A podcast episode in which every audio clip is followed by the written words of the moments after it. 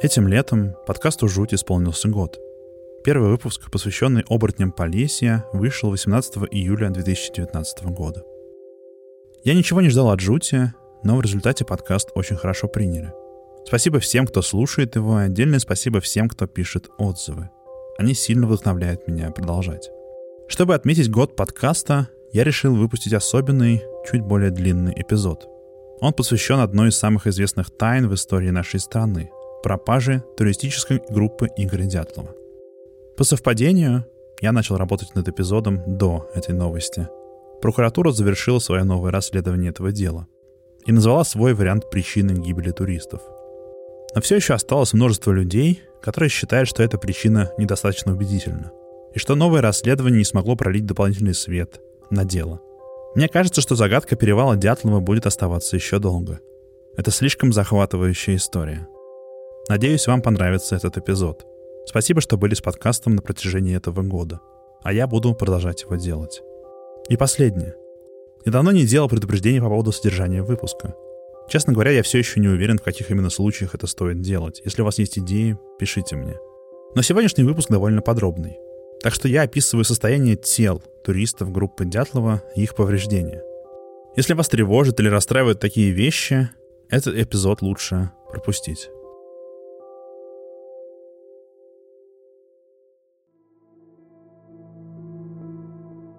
В феврале 1959 года студенты Борис Слабцов и Михаил Шаравин прибыли на самый север Свердловской области, в заснеженной территории Северного Урала. Они были членами одного из нескольких поисковых отрядов, которых отправились сюда, чтобы найти пропавшую туристическую группу под руководством Игоря Дятлова. В то время это был почти незаселенный, полудикий регион. Редкие поселения шахтеров, геологов или лесорубов были разбросаны друг от друга на многие километры – Слабцов и Шаравин, как и дятловцы, приехали из города Свердловска, современного Екатеринбурга. Добираться из города до окрестностей горы Халатчахаль, где пропали туристы, было непросто. Путь самой тургруппы Дятлова до этих мест занял несколько дней. Они доехали на поезде из Свердловска в город Серов, оттуда в город Ивдель, оттуда на автобусе в поселок Вижай. На попутке добрались до безымянного поселения лесозаготовителей и, наконец, весь этот путь занял 4 дня – попали в заброшенный поселок второго северного рудника. Здесь стояли пустующие, но целые дома, в одном из которых Дятлов с товарищами провели последнюю свою ночь под крышей. Отсюда они начали лыжный поход до горы Халатчахаль, где пропали. Слабцов и Шаравин добрались сюда быстрее. Их вместе с остальными поисковиками перебросили на вертолетах. Дятловцы были приписаны к спортклубу Уральского политехнического института.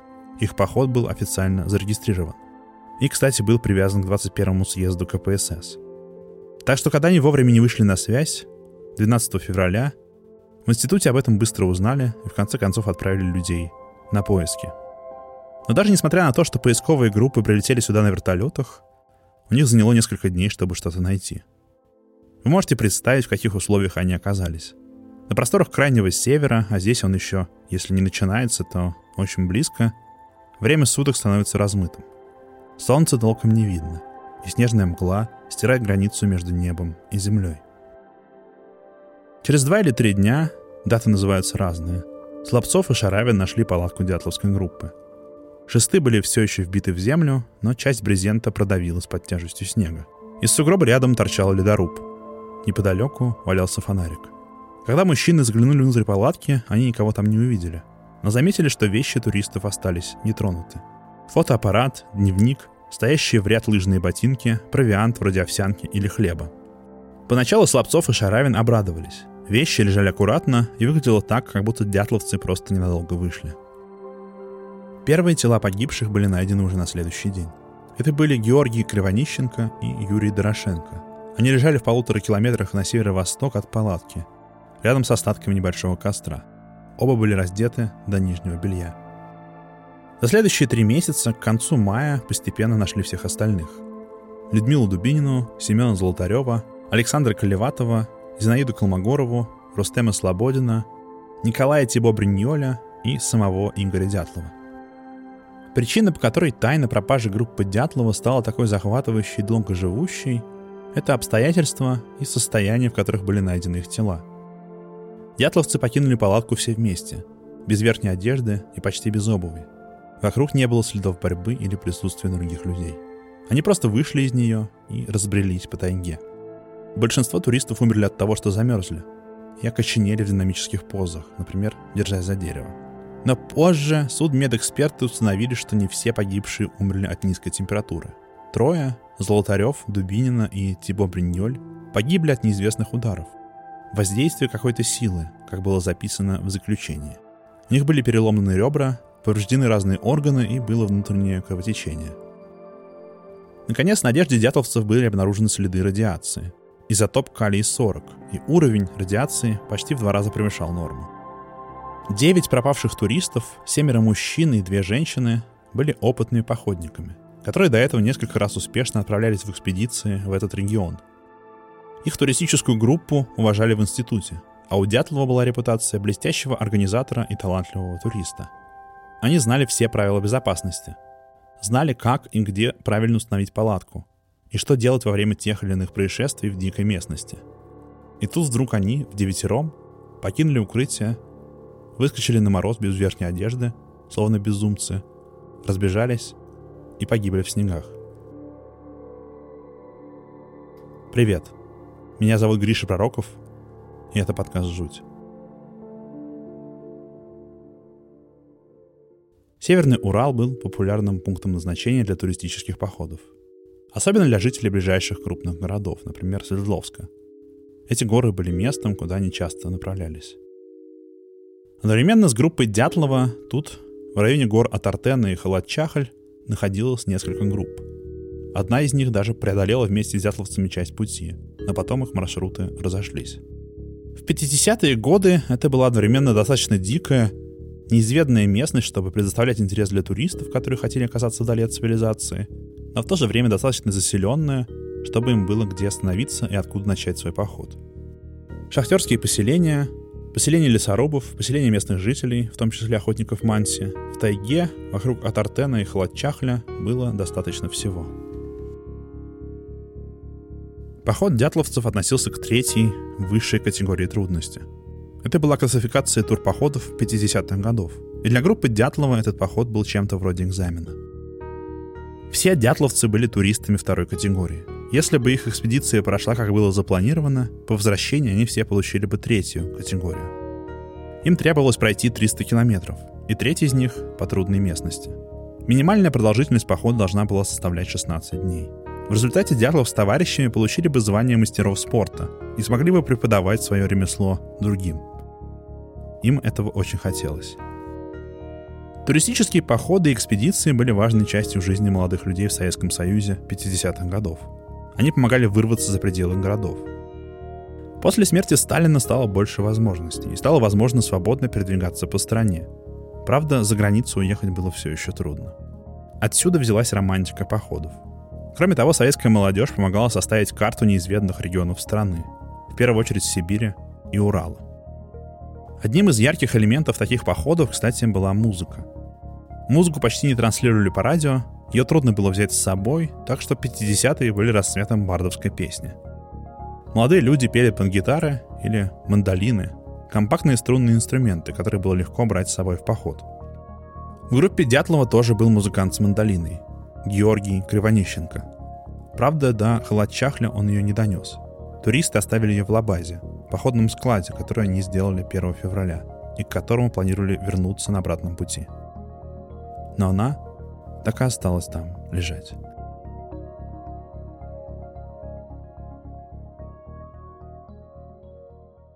Поход Дятлова к сегодняшнему дню уже превратился в легенду. Оброс новыми подробностями и атмосферой таинственной, мистической истории. И мне кажется, что ее участники тоже стали скорее образами. Поэтому мне хочется, чтобы мы хотя бы запомнили их имена. Я снова перечислю участников похода. Итак, лидер группы — 23-летний Игорь Дятлов. Он был студентом Уральского политехнического института. В спортклубе он был известен как опытный походник, который умеет брать контроль над сложными ситуациями. Вместе с ним студентками УПИ были две женщины в группе. 20-летняя, самая молодая Людмила Дубинина и 22-летняя Зинаида Колмогорова — Колмогорова вела подробный дневник, в котором описывала поход и отношения между его участниками. Этот дневник остался в палатке, и исследователи получили из него много информации. Студентами УПИ также были Юрий Дорошенко, Александр Колеватов, Рустем Слободин и Николай Тибо Бриньоль. Им было 21, 24, 23 и 24 года. В группе еще был выпускник УПИ Георгий Кровонищенко. Правда, друзья называли его Юрий. Он работал прорабом, и на момент похода ему чуть-чуть не успело исполниться 24. Кривонищенко был весельчаком, развлекал своих друзей шутками и разными выходками, а также музыкантом. Как я уже сказал, у него с собой в походе была мандолина. В последний момент к походу приснился не студент, а взрослый мужчина, 37-летний Александр Золотарев, инструктор по туризму, который планировал отправиться по другому маршруту с другой группой, но их расписания не совпали, и товарищи представили Золотарева Дятлову, и тот принял его к себе. Наконец, в группе Дятлова был десятый участник – Юрий Юдин. В самом начале похода его продуло, он повредил ногу и вернулся домой. Он не дошел до горы Халат-Чахаль, не был в палатке на ее склоне и поэтому выжил – и позже участвовал в поисках погибших дятловцев.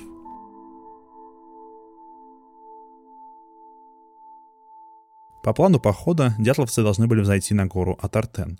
Это одна из горных вершин Северного Урала, которая стоит на границе современных Свердловской области и Республики Коми. Путь группы лежал мимо двух рек – Лозьвы и Ауспии.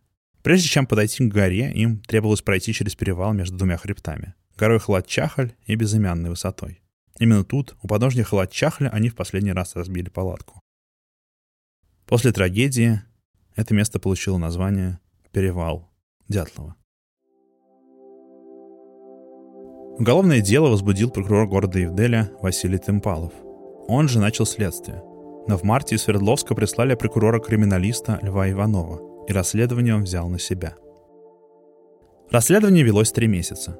Свердловский судмедэксперт произвел вскрытие тел. Первых пятерых погибших в марте, остальных четырех в мае, когда были найдены последние тела.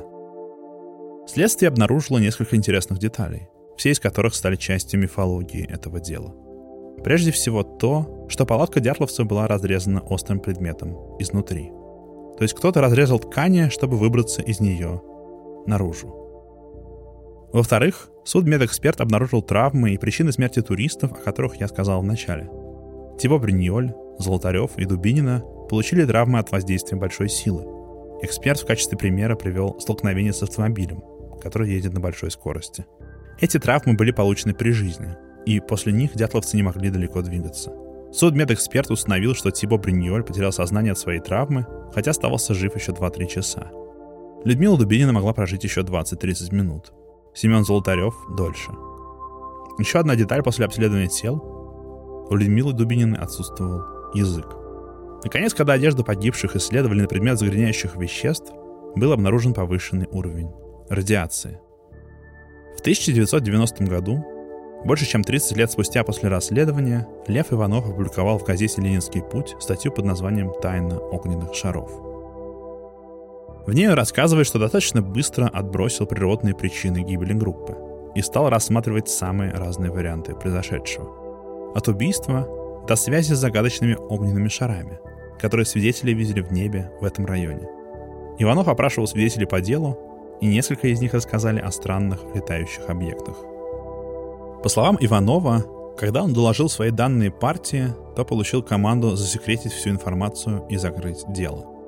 Дятловцу было приказано похоронить в заколоченных гробах, а родственникам сказать, что все туристы погибли от переохлаждения. На следующий день после того, как пришли результаты радиологического исследования одежды погибших и была обнаружена радиация, дело было официально закрыто. Территорию вокруг горы Халат-Чахль на три года закрыли для посещения. В деле перевала Дятлова нелегко отличить выдумку от правды и среди дезинформации откопать факты. Я стараюсь проверять все, что говорю в жути, но тут это становится особенно трудно. Но при этом то, что я сейчас сказал, правда.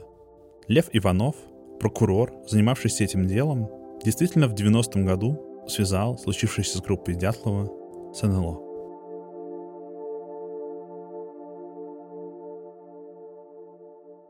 Название горы Халат-Чахаль, у которой Дятлов с товарищами разбили палатку и у которой погибли, с языка манси переводится как «гора мертвецов» или «мертвая вершина».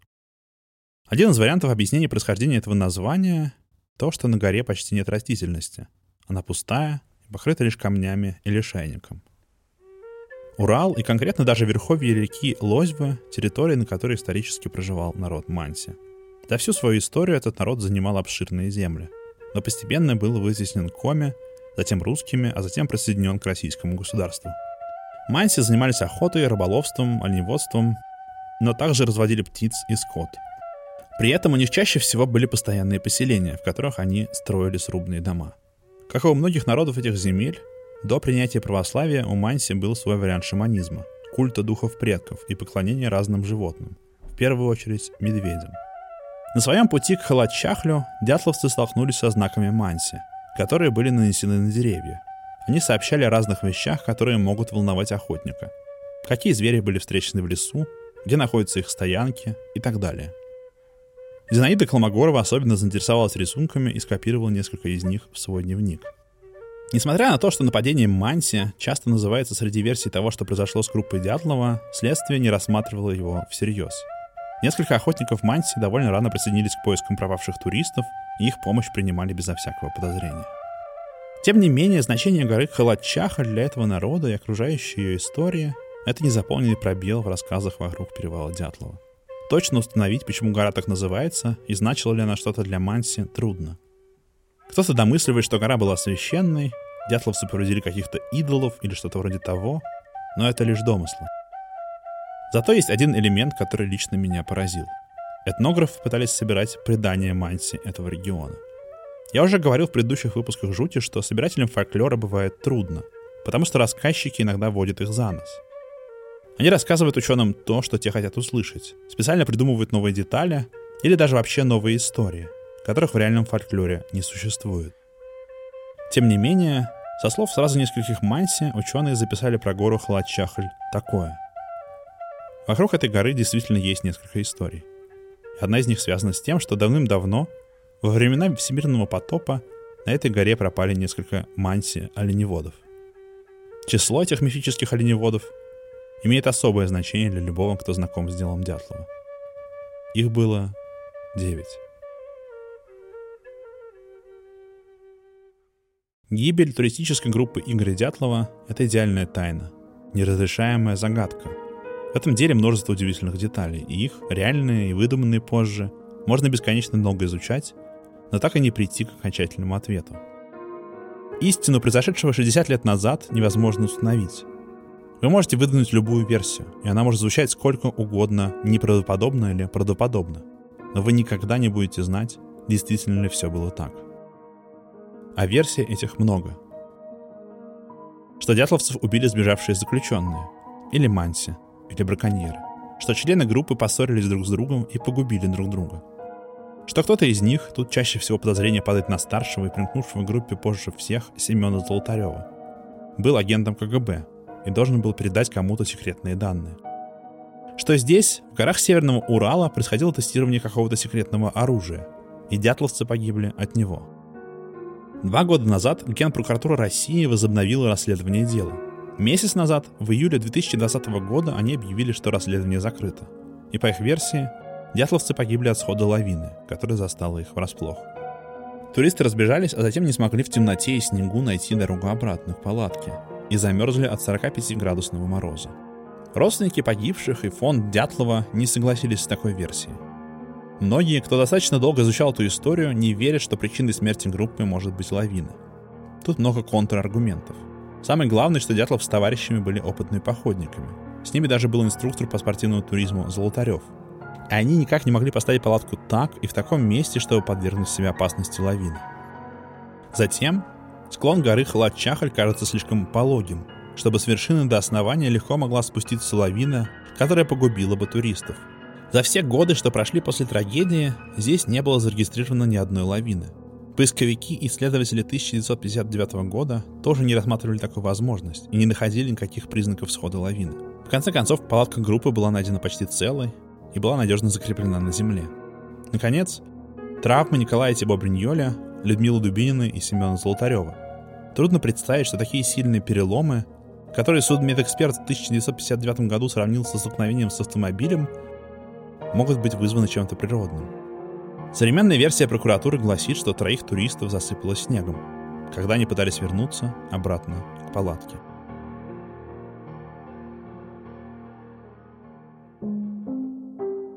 Пожалуй, самая интересная деталь из всех окружающих историй перевала Дятлова — это огненные шары, те самые, о которых в 1990 году написал Лев Иванов.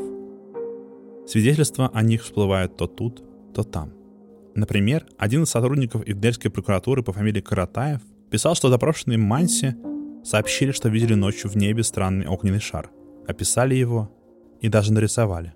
Чуть позже, после группы Дятлова, по похожему маршруту вслед за ними отправилась группа Владислава Карелина. Карелин описывал, что он со своими товарищами стал свидетелем странного небесного явления. По его словам, 17 февраля его разбудили возбужденные крики туристов, которые дежурили за завтраком. Он выскочил из спального мешка и палатки, без сапог, в одних только носках, и увидел большое светлое пятно. Оно росло в размере, и в его центре показалось что-то вроде звезды. Пятно двигалось с северо-востока на юго-запад и за горизонт. Все это длилось чуть больше минуты. Отец Георгия Кривонищенко, Александр, рассказывал, что он общался с двумя туристами, которые рассказали ему о своем путешествии на Северный Урал в начале 1959 года. Примерно в то же время, что и группа Дятлова. Они рассказали ему, что 1 февраля, в ту же ночь, когда погиб его сын, они были в одной из двух туристических групп, которые увидели странные явления в небе, над Уральскими горами, в районе Атартена. Они описали его как чрезвычайно яркий свет, похожий на ракету. Свет был настолько яркий, что даже те туристы, которые ложились спать в палатках, вышли посмотреть на него. Были похожие истории, рассказанные другими туристическими группами, которые были в этом районе с начала до середины февраля. Все эти истории, наверное, можно было бы отбросить, если бы не одна улика, указывающая на то, что огненные шары и загадочный свет могут иметь отношение к пропаже группы Дятлова. Эта улика Последняя фотография, сделанная туристами.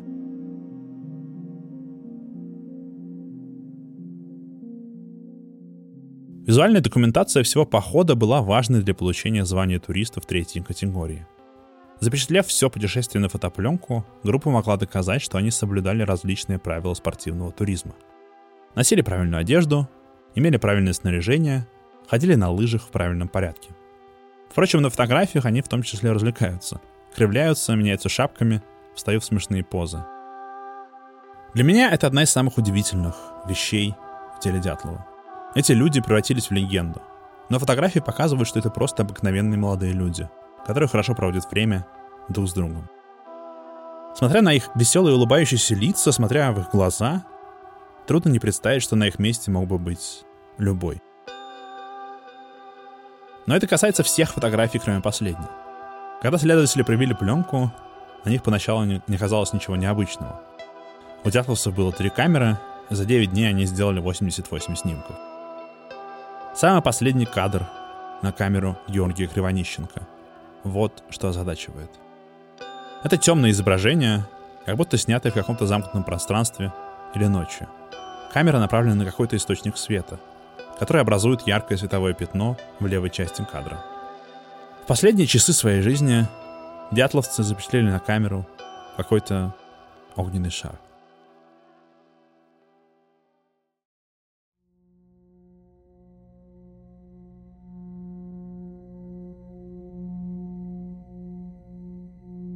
Это дело никогда не будет раскрыто. В детективных романах есть такой термин «загадка запертой комнаты».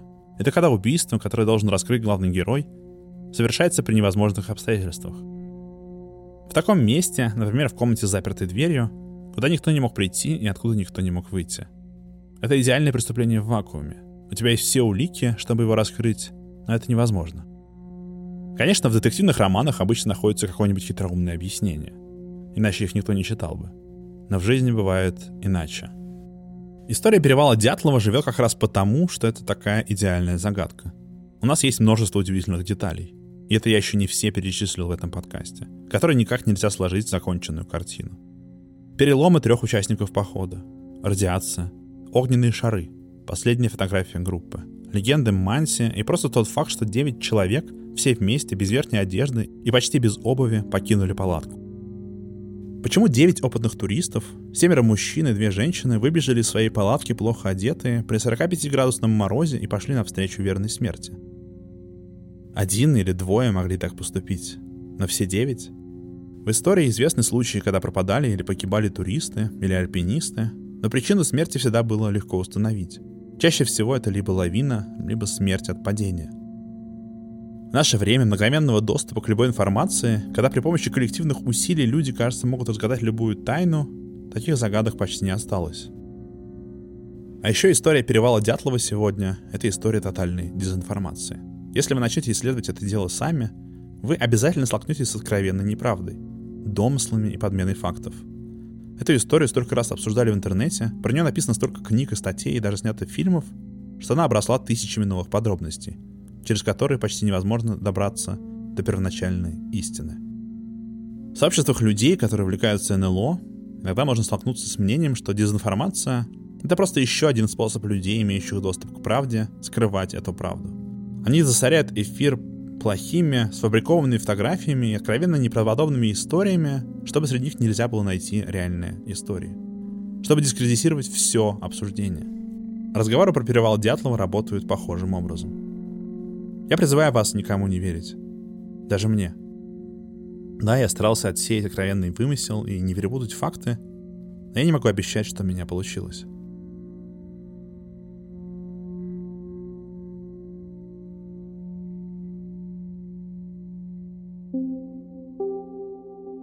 11 сентября 2002 года горный мастер Юрий Якимов работал в ночную смену на Евдельском бокситном карьере, который находится где-то в 60 километрах на юг от горы Халатчахль. Он наткнулся в лесу на качающийся белый свет. Не доносилось ни звука. Только слабый ветер шелестел листвой и моросил редкий дождь. Вдруг этот свет начал вести себя почти разумно. Он словно чувствовал взгляд и поворачивался к Якимову, а когда тот отводил взгляд, наоборот, отстранялся. Наконец, от большого света отделилось несколько фонарей, огненных шаров, которые стали быстро приближаться к Якимову, но остановились, когда тот отвернулся. Горный мастер не стал испытывать судьбу и ушел.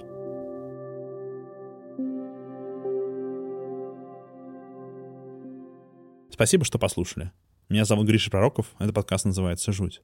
Если вы слушаете подкаст в приложении, где можно ставить оценки, Например, в Apple я буду особенно благодарен, если вы поставите оценку и напишите отзыв. Если вам хочется помочь тому, что я делаю, вы можете сделать это при помощи Patreon. Для этого заходите на patreon.slash Там я публикую небольшую подборку дополнительных материалов. В основном текстов, иногда фото и видео. К выпускам жути. До встречи.